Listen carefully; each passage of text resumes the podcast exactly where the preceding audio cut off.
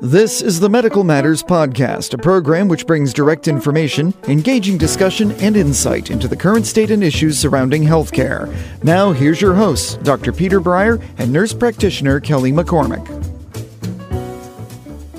Today, we're going to talk about providers having the option or the ability to opt out of Medicare. Opt out of the system completely. And What do you think of that, Peter? Good, Uh, bad, could be good. I, could be I wouldn't do it. Um, the reason I wouldn't do it, even if I thought I'd be more financially successful, is because I wouldn't. I think it would impede my ability to see poor and uh, lower income patients, and I really didn't want to uh, completely do that. To only treat, I'd say, upper middle class and rich people.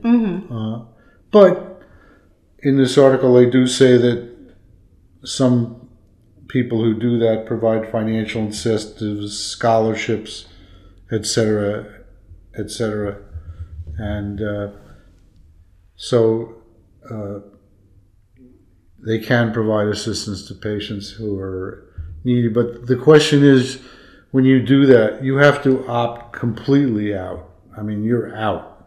So it says that you, you can opt out, and then when you do, you can't re enroll for two years. Right. So So if you opt out and you're unsuccessful, then you have you to. could be in poverty for two years. Right. So Or things may go very well for you. Now this, You don't uh, have to go through all the rigmarole. this one article we read was by a physician in Southwest Florida. Yep. Now that's one of the wealthiest areas in the country, with a lot of senior citizens. Yep. So he has a large pool of patients to achieve the number necessary to have a successful practice. Right. Now, not participating in Medicare, his overhead probably goes down, but in some she, ways it could way. go up. What's I that? I believe it was a she, by the way. she. Oh, good Yeah, for her. she, yeah.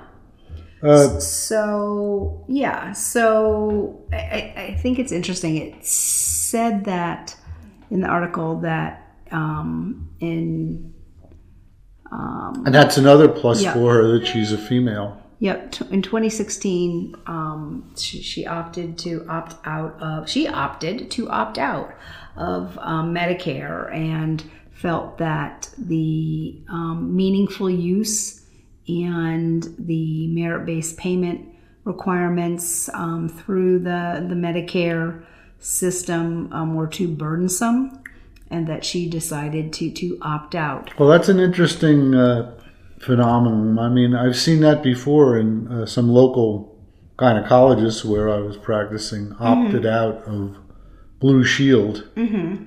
for a couple of years because they were outraged at their payment policies, mm-hmm. and they ended up going back in with Blue Shield. I don't know if they reached an equitable agreement with them or they just crawled back in because they failed with that Blue Shield. It wasn't really publicized as far as what it Well, what when happened. You, when you think about, I mean, on the in the big picture, think about it. I mean, I think you probably have to somewhat kind of think about your patient population, right? Right. So you would think like an OBGYN is probably younger people that have things like the private insurances as opposed to having the Medicare population, right? Right. There are young people coming in for either to have babies and that. well, if you're opting out of Medicare, you don't have to opt out of the private insurances. No, no, no. What, I, what I'm saying is think about it. You're talking about like an OBGYN practice. I mean, Right. probably think about their patient population.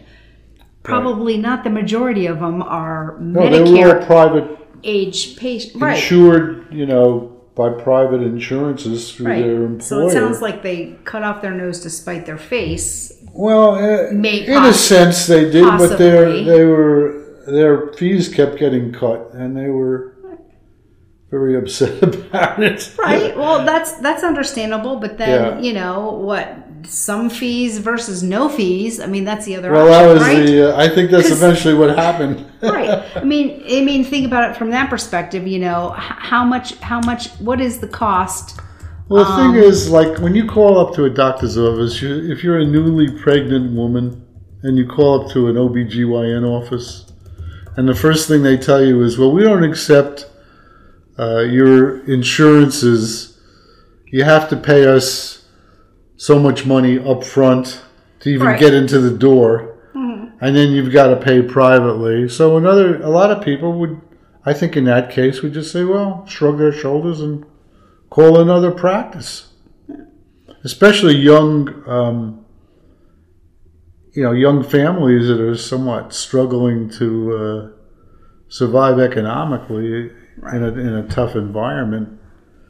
Uh, I think that's why opting out. Whereas when you have an older patient, an older patient population like the Medicare population, and you're in a well-to-do area like Southwest Florida, is probably one of the richest Right. areas in the country uh, with the wealthy retirees and the what do they call that place they all live in? Uh, the know. Is it retirement like center down there. Island. Yeah, like well, there's Marco area? Island, yeah, and That uh, area down Tampa. That and so she's in a very wealthy area where where people can afford the hundred and nine dollars or whatever she's charging them. I, see, now you can do a concierge practice and still participate in Medicare, I believe.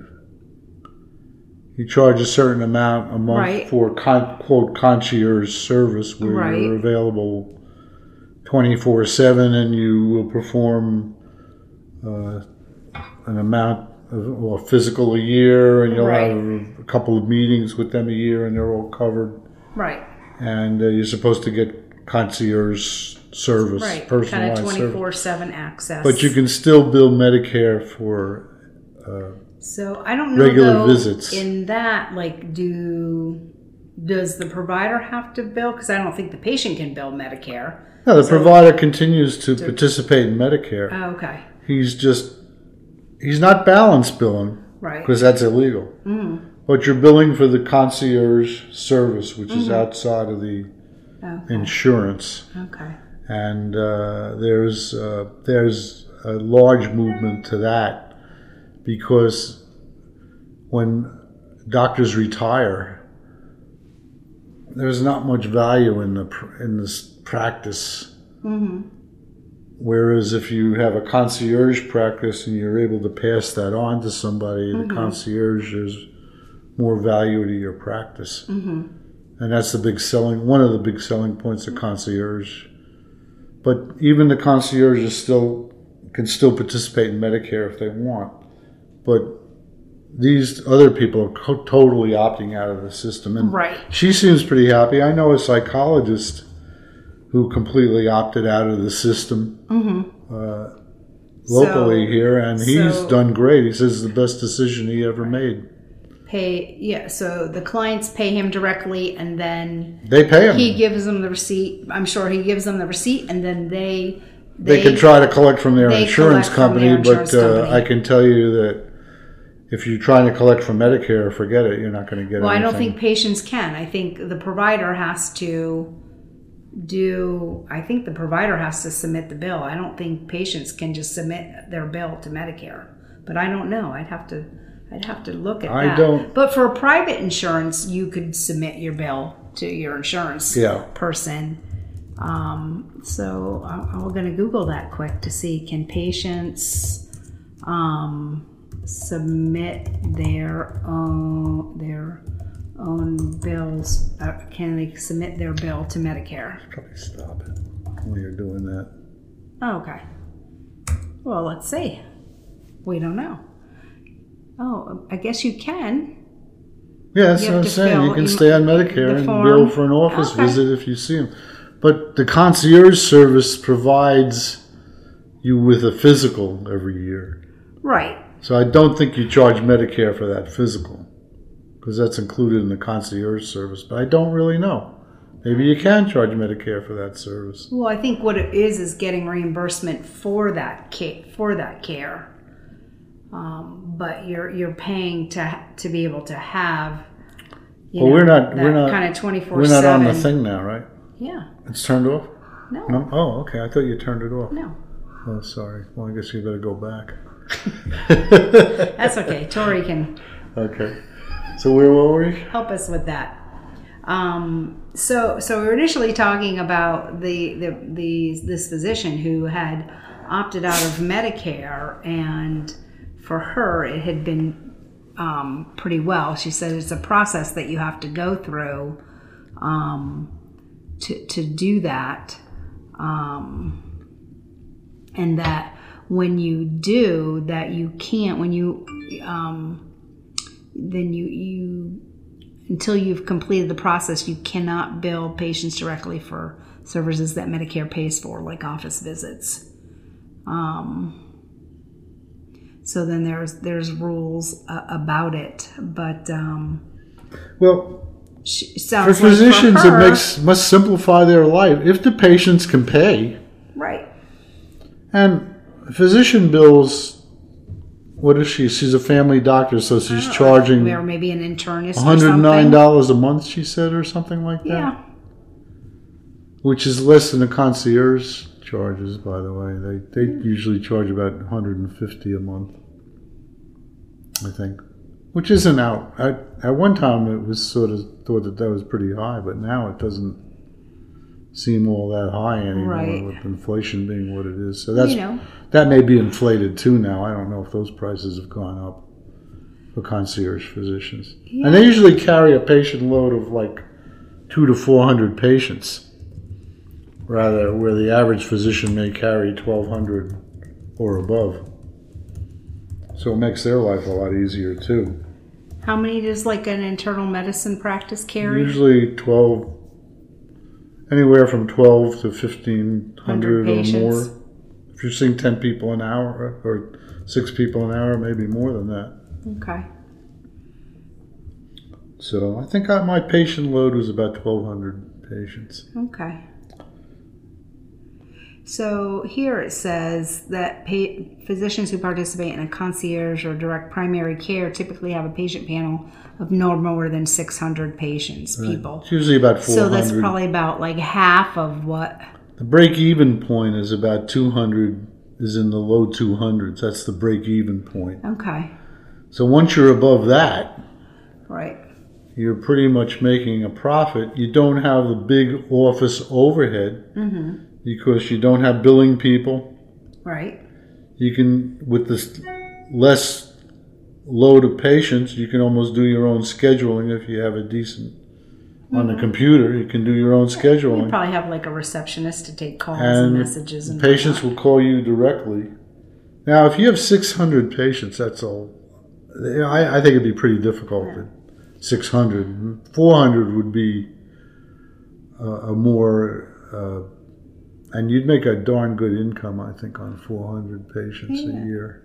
So, and it says here, this says kind of the average cost of concierge medicine is usually somewhere between fifteen and twenty five hundred a year. Right. Yeah. So I think around here it's like 150 a month. But so it's it may be worthwhile to some patients to do that uh, concierge, and it may be worthwhile for some physicians. Again, uh, of course, you can waive the concierge fee for certain patients if they're poor or whatever. But if that gets out, Well, yeah, I Uh, doubt that's happening. I, doubt that's happening. Well, one of the concierge, there's a concierge company that tries to get physicians to work under them as concierge physicians, and uh, they uh, they do have a uh, a mechanism for you to take fifty up to fifty uh, poor patients a year, something like that. But again, you're you know treating them for much less than the other people who are paying, which and they're getting the same services. So that may be somewhat unfair. Yeah. So, but it's uh, certainly an alternative, and I mean, I could never conceive of myself as opting out of Medicare, but I understand physicians who do, uh, and just getting out of the The insurance rut. rat race. the, insurance, rat race. race and and uh, getting out of a rut, Right. and seeing less patients and not getting all the hassles. Well, I can see the And you don't have to go through, uh, you know, author pre-authorization. I can see why people feel that you know if it can work for them. You know, you don't have to go through all the rigmarole of, you know, like you said, getting authorizations. Is this going to be covered or not? And um, all the those little rules and regulations. That And you have, to, make sure the patient knows that they still Yeah. have to keep their Medicare. Mm-hmm. Because if they get hospitalized, right. it's not covered. So they, they have Well, to. everybody's be entitled to, to, to, to A. That's the Right. hospitalization portion, and there's no charge for it. What people are paying for is Part B, which Well, is that the mostly outpatient. comes out of your Social Security right. if you're on. So it's that's you're you're paying for like the Part B. That's more. That's income based. It's, you pay right. more if your but that's higher. that's like going to your family doctor, your internist, all your you know your doctor visits. I think outpatient stuff, et cetera, et cetera. But A is hospitalization, and there's that's everybody has that. right with a five hundred dollar deductible. I think Yeah, I'm something not like that. Like all those pieces. There are I'd have to look deductible. I think they're two fifty for the uh, Advantage plans. But for the Advantage plans, they have a twenty dollar copay for office messages, where the traditional only has like the three dollar to- yeah, copay. three to so, six dollars. At any rate, uh, I don't think you can blame physicians for trying to opt out. I think they have to be pretty careful, though, about uh, the possibility of failing. Mm-hmm.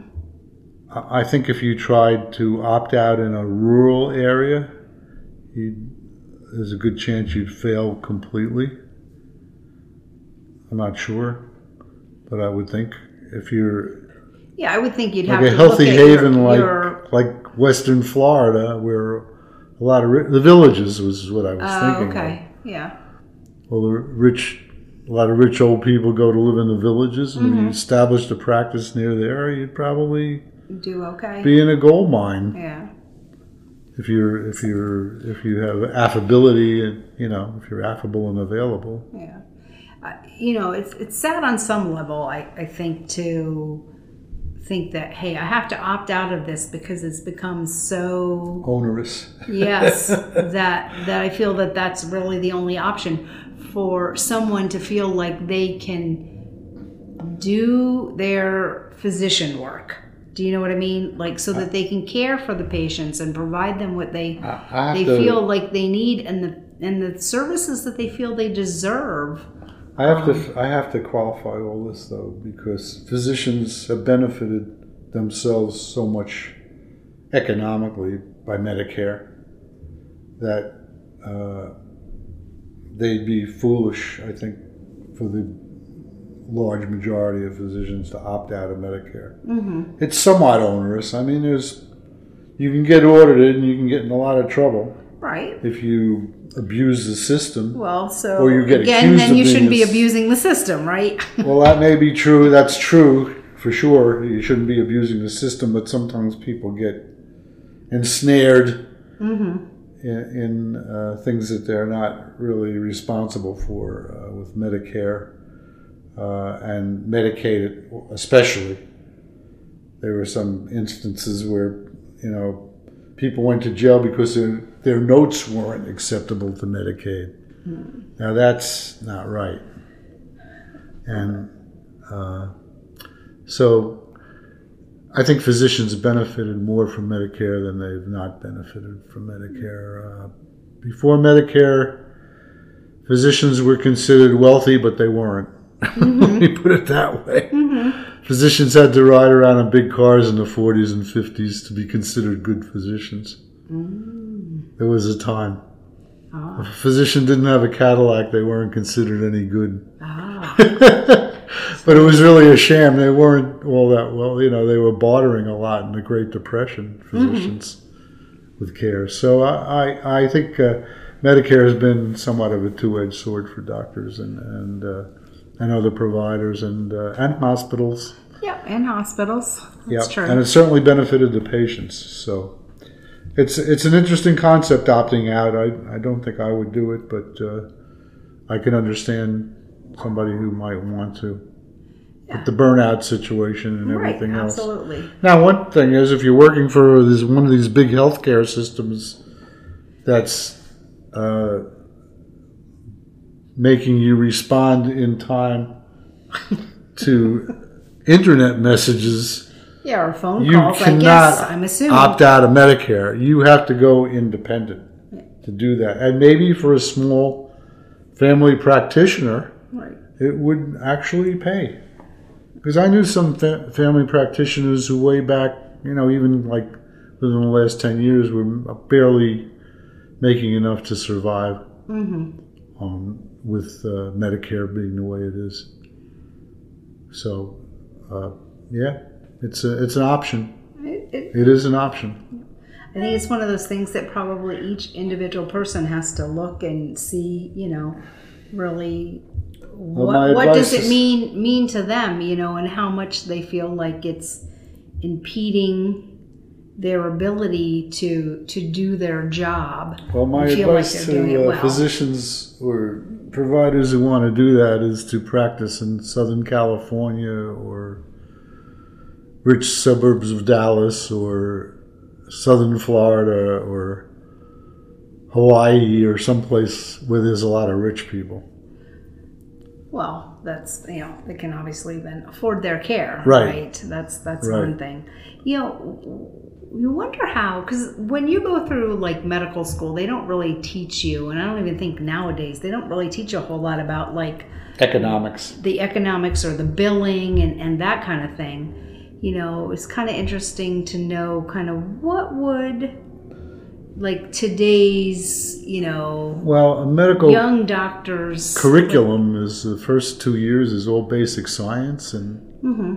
But I mean, for like certain groups, it's like a waste, like a waste gone of through their medical school, or now in residency, maybe getting ready to kind of, you know, either you know finishing up their residency, you know, looking to start their first job and that kind of thing. Like, you know, the kids that are in there, and I say kids because that's kind of like what they are. You know, that are 27, 28 years old, kind of starting their career and you know maybe what are their impressions of kind of dealing with all Well, that and what be- kind of actual exposure do they get you know like when you think of residency when you when you think about like back when you went through residency you know you're busy like learning and taking care of the patients and that kind of thing you probably weren't really thinking about like billing for patients Didn't think care. about it at all. And- never, and never gave it a thought when I was a resident. yeah Never gave it you a just thought. you go in you see the patient and how do you take care of them No, I was all for just need? learning. I was all for just learning and, and being a doctor, and uh, ne- never gave it a thought at all. Now, when I graduated my residency, Mm-hmm. I had worked three years very hard, Mm-hmm. and you know I wanted to get a good job. right But when you're coming out of a residency, what are your options? I mean, most doctors nowadays who are, especially in primary care, end up working for a healthcare system right rather than going into private practice. And I think that contributes to the angst eventually of doctors opting out of the system. But you have to have enough financial support to get you through those first year or two right where your patient population is probably going to fall by 75%. mm-hmm. And, and so you have to prepare your patients, I, I think, for it. But most of your patients are going to transfer care. You can bet on it you mean transfer care meaning to another physician yeah or provider. right staying within kind of that healthcare system that somebody that's going to take, Take Medicare. Medicare, yeah right. And so it's a tough, I think it's a tough goal. Like I said, I think a lot of her success is because of where she is. Now, you, there are people locally in this area who've done it, but I don't know. And they've had some success, but they have to, you have to be a self promoter. mm-hmm. Where I think when you're working for a healthcare system, you don't have to be a self promoter.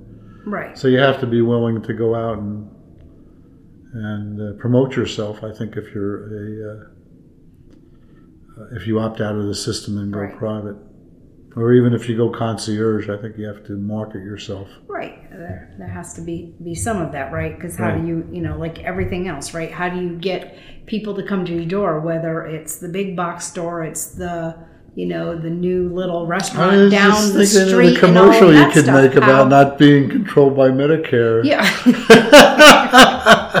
and we opted out. You don't want to be part of that system.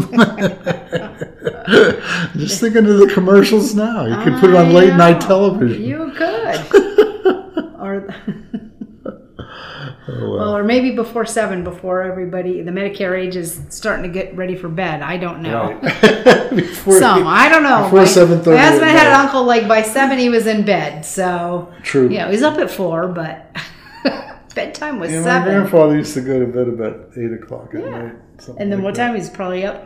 But except on Friday nights when Lawrence Welk was on, and he'd go to bed at nine o'clock. See, but he was probably up at like four in the morning, I- five in the I morning. Who knows? Oh, remember. Oh boy. Yeah. So anyway, so I think a lot to think about for for physicians and you know finding what works for them and you know if it works then that's great.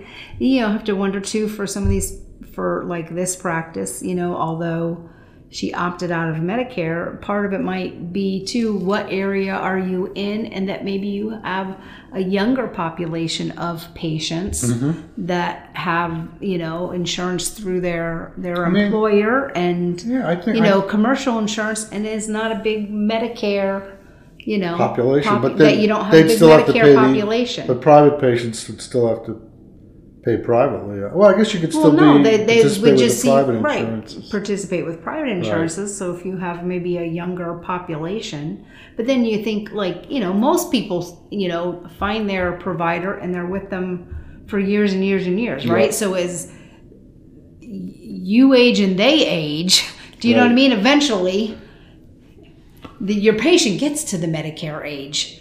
Right. So As I got older, I had patients who I asked them about their previous doctor, and they go, "Oh, I outlived him."